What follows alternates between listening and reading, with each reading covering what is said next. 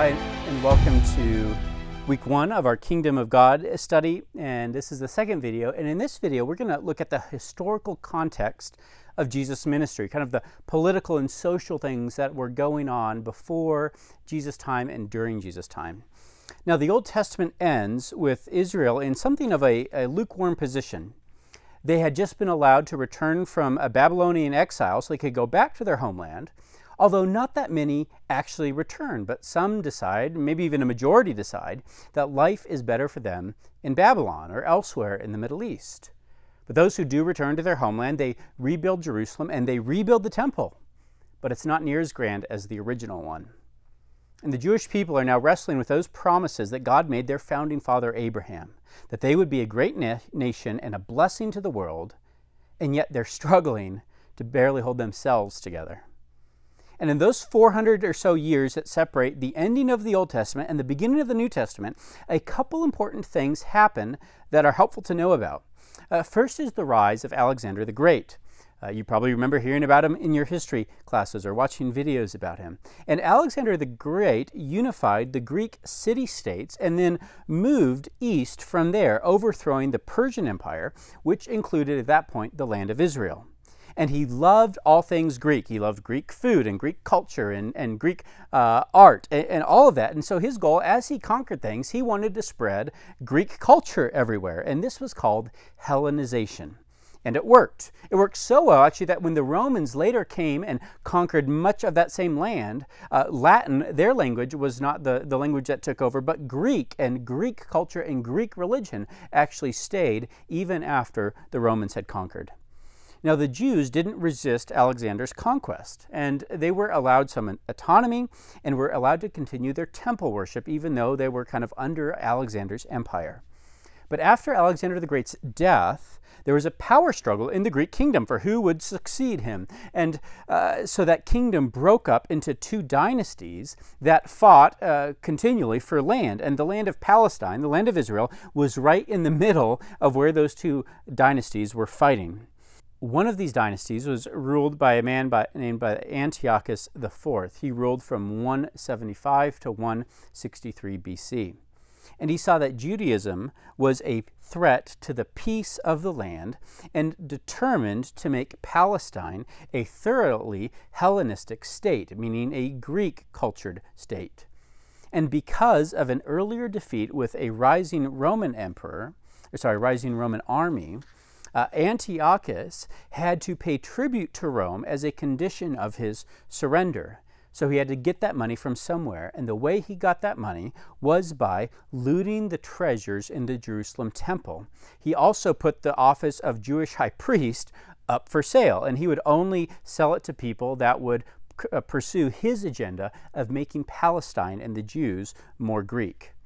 Now, he worked to turn Jerusalem into a Greek city. So he built a gymnasium for the sports right below the temple grounds. Greek games were held. He even financed operations uh, to reverse the effects of circumcision for the Jews there. He saw the Jewish religion as a threat.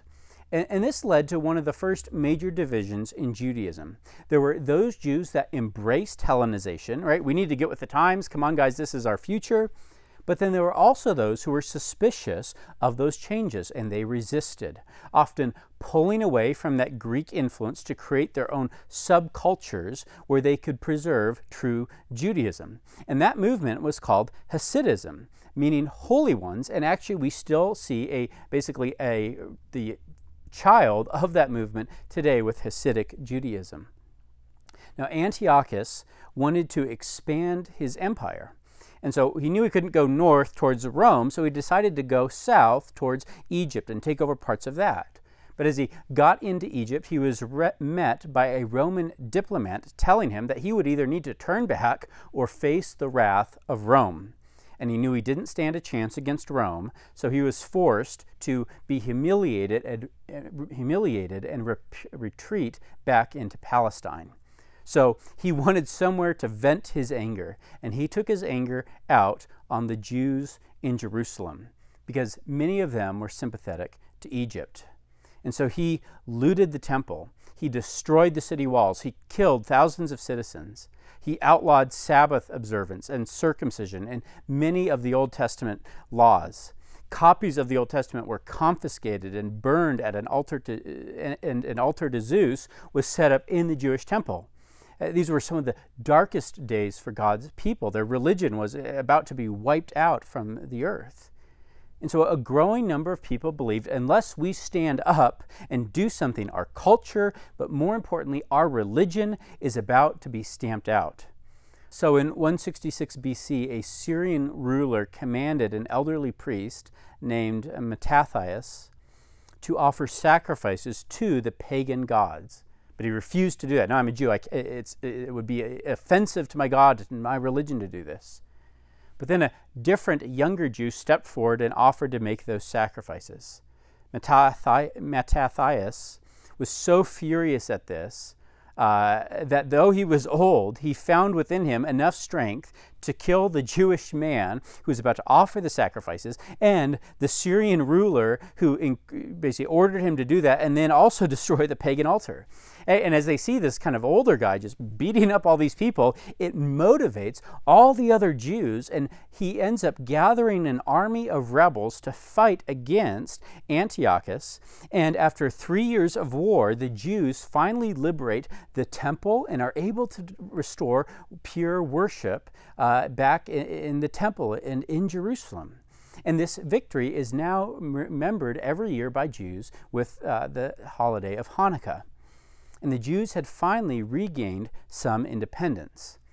But then in 63 BC, Jerusalem was conquered by the Roman general Pompey, and the Romans appointed Jews who were loyal to Rome to help rule over the land. And this is where the Herodian dynasty comes from. The first was Herod the Great, who ruled during Jesus' birth. So this kind of brings us up to Jesus, the time that Jesus was born. And during this time, there were several key groups in Jerusalem, and let's look at a couple of them. Uh, first, the Sadducees. Now, uncertain where they came from, we don't know where they came from, but probably they came from priestly families in the Jewish aristocracy. Now, during Jesus' time, they were in power and they controlled the priesthood and the Sanhedrin, which is kind of the, the, the ruling group of Jews. And because of their political involvement, they were more open to Hellenistic influence. That's how they got into power, that's how they stayed in power. And because they had power, they wanted to maintain the status quo. They were okay with the Romans ruling over them. The other main group was the Pharisees. And these uh, Pharisees came out of Hasidism, right? the pious Jews who rejected the Hellenization of the Jewish culture. They were mostly middle class lay people. And though the Sadducees had more power, the Pharisees were actually more popular among the people. And they believe that at Mount, at Mount Sinai, God gave Moses both a written Torah, which we have in the books of Moses, first five books of the Bible, but then also an oral law, which elaborated on what he said uh, to Moses in the Torah. Some people nowadays believe that the uh, Pharisees were essentially trying to apply all of the Old Testament purity laws for priests and Levites to themselves, kind of, kind of making themselves a even greater class of, uh, of Jews because they were even more strict about how they lived. And they had a strong hope for the coming of a Messiah who was the son of David. And if you're familiar with the Gospels, you know that these two groups are often fighting against each other but we're able to find a common enemy in Jesus. Okay, so now with that background, remember there was this widespread hope for a promised Messiah to come. And the Jews believed that he would be the king who would destroy Israel's occupiers and reestablish her independence as a nation. And we see that uh, longing in some of the Jewish writings around Jesus' time. For instance, in the Psalms of Solomon, which was popular with the Pharisees in 1 AD. So this is, you know, not a book in the Bible, but a, an ancient writing in that kind of pre-Jesus time.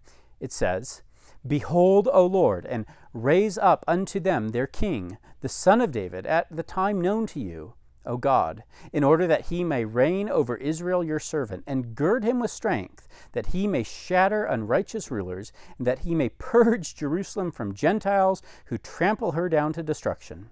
Wisely, righteously, he shall thrust out sinners from the inheritance. He shall destroy the arrogance of the sinner as a potter's jar. With a rod iron, he shall shatter all their substance. He shall destroy the godless nations with the word of his mouth. At his rebuke, nations shall flee before him. He shall reprove sinners for the thoughts of their heart. So we can see here very strong language, right? This expressed their longing for essentially a hero to come and make their nation great again. Larry Helyer writes, the literature of the second temple so that you know time at the from the end of the old testament to the beginning of the new testament leaves no doubt that there was an intense longing by many jews for national liberation the gospels must be read against the backdrop of a strong expectation that God would soon act to re-establish the Davidic dynasty. So, this is the world that Jesus was operating in. And to understand uh, that, uh, it allows us to better understand some of the things that we see in the Gospels. And in the next video, we're going to actually look at some specific examples of how Jesus' kingdom is contrasted to the prevailing idea of what the kingdom would be.